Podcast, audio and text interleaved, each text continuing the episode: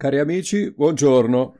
Eccoci arrivati al fatidico capitolo 24 di Matteo, quello che parla dei futuri avvenimenti, anche quelli che riguardano il nostro tempo.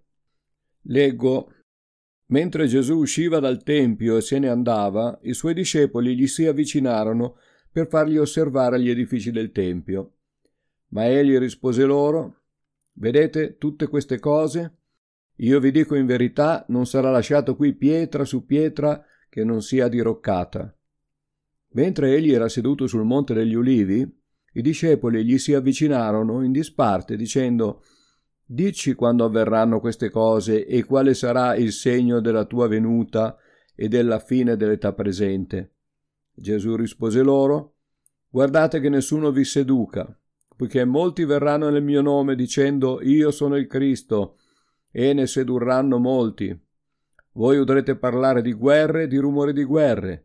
Guardate di non turbarvi. Infatti bisogna che questo avvenga, ma non sarà ancora la fine, perché insorgerà nazione contro nazione e regno contro regno.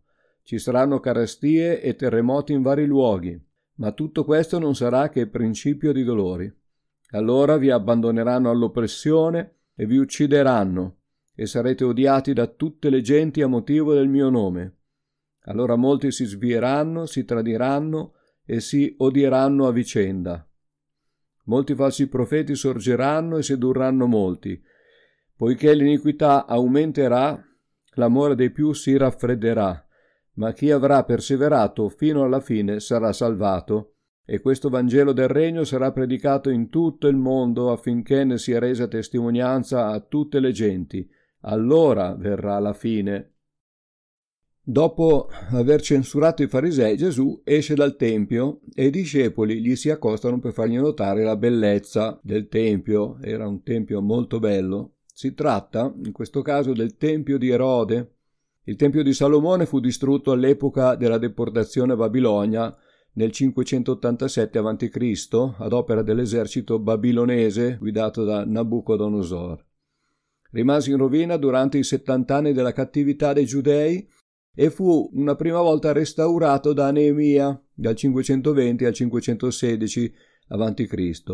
E intorno al 20 a.C. Erode il Grande, che aveva notevoli doti di architetto, amava molto l'architettura, amava la bellezza dell'arte, lo ampliò e lo rese più ricco.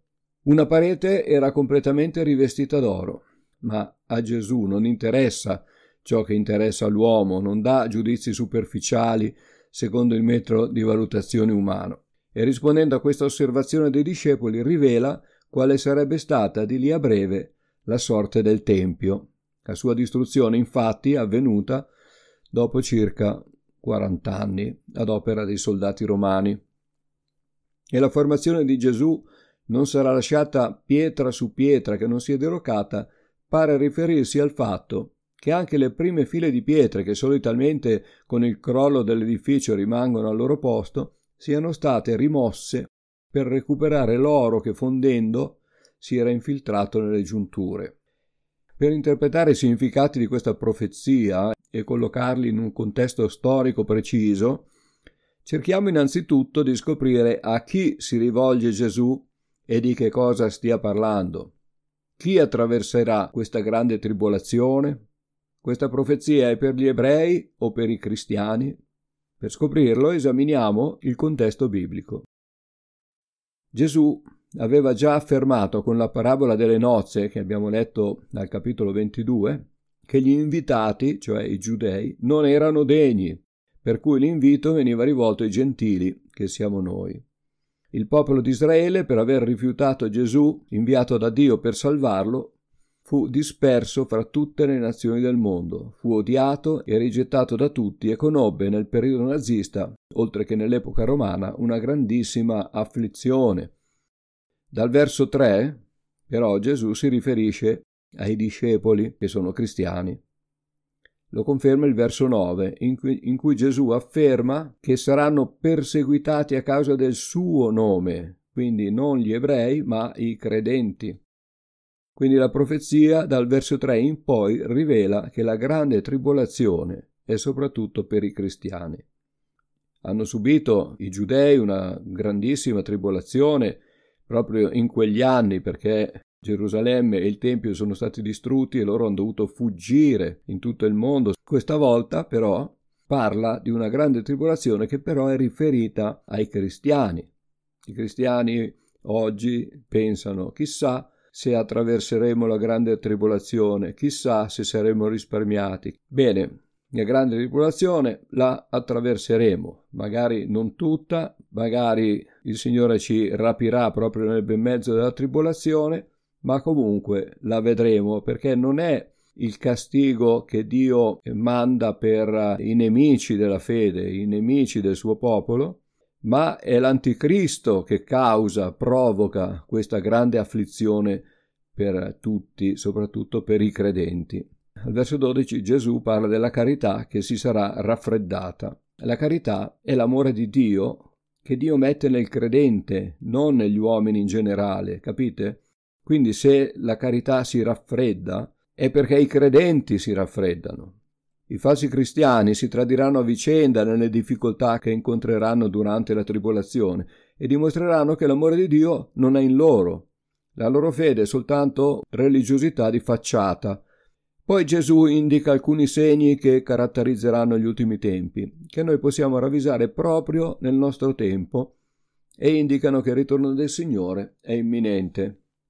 Primo, la persecuzione della Chiesa, non solo quella di oggi ad opera dei nemici della fede cristiana, ma anche quella di tutti i tempi, ad iniziare dal tempo apostolico, poi al Medioevo, quando la falsa Chiesa perseguitava i veri santi, poi quella di oggi perpetrata soprattutto dai musulmani radicali.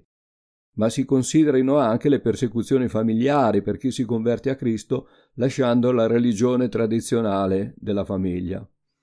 E a tal proposito sono molto significativi alcuni versetti che troviamo in Matteo, capitolo 10, li abbiamo già letti, dal versetto 36 al 39.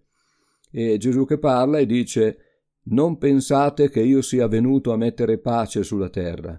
Non sono venuto a metter pace ma spada, perché sono venuto a dividere il figlio da suo padre, la figlia da sua madre, la nuora dalla suocera, e i nemici dell'uomo saranno quelli stessi di casa sua.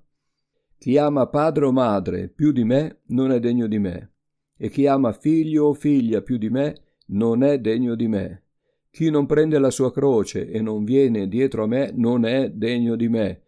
Chi avrà trovato la sua vita la perderà, e chi avrà perduto la sua vita per causa mia la troverà.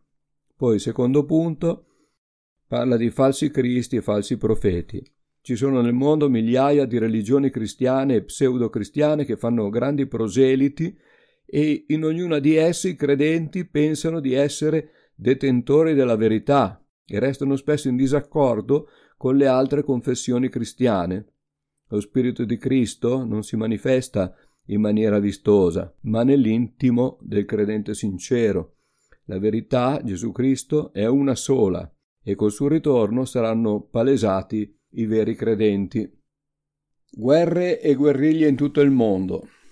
Dopo i grandi imperi del passato, prima che venissero segnati gli attuali confini delle nazioni, l'Europa era divisa fra stati e staterelli continuamente in guerra fra loro.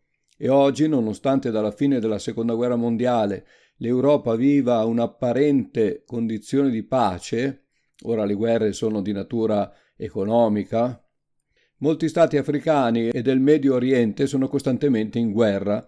Non sono solo guerre fra stati, ma anche interne e fra tribù ed etnie. C'è un altro segno, carestie e pestilenze in molti luoghi, a causa dell'avidità dell'uomo molti paesi sono alla fame, mancano di acqua e sono soggetti a contrarre malattie che i paesi ricchi potrebbero debellare con facilità.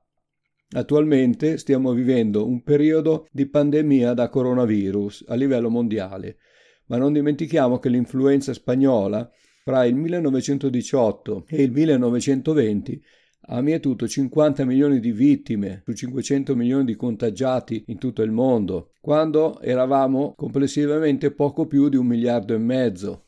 Poi, un altro punto, la mancanza di valori morali. C'è un morboso attaccamento al denaro, alla carriera, la manifestazione dell'ego, l'egoismo.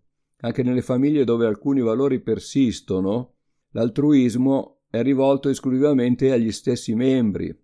E poi ancora la differenza sempre più evidente fra credenti e non credenti. Però il segnale più importante è indicato nel verso 14. Sembra che la persecuzione, le guerre e le malattie aprano la strada alla divulgazione del Vangelo. Il Vangelo, nonostante sia stato sempre così combattuto, così ostacolato, attualmente, nonostante ciò, è già predicato in quasi tutto il mondo.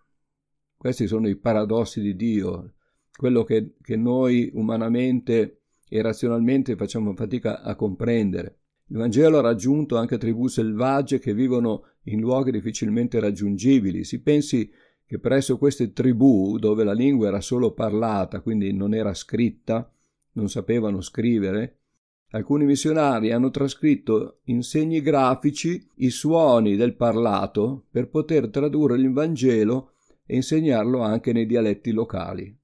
Quindi non soffermiamoci a considerare le guerre, i terremoti, le malattie, le sofferenze che si profilano all'orizzonte, sono le cose che attirano di più il nostro interesse normalmente e creano preoccupazione, pure pensare alla grande tribolazione, se verrà, se saremo coinvolti, eccetera, eccetera, ma concentriamoci piuttosto sul fatto che il Vangelo ha quasi raggiunto ogni creatura.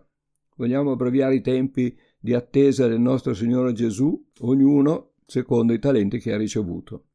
L'ultimo messaggio di Gesù ai suoi discepoli prima di essere assunto in cielo, che leggiamo in Matteo capitolo 28 dei versetti da 19 a 20, fu andate dunque e fate miei discepoli tutti i popoli battezzandoli nel nome del Padre, del Figlio e dello Spirito Santo, insegnando loro a osservare tutte quante le cose che vi ho comandate. Ed ecco, io sono con voi tutti i giorni fino alla fine dell'età presente.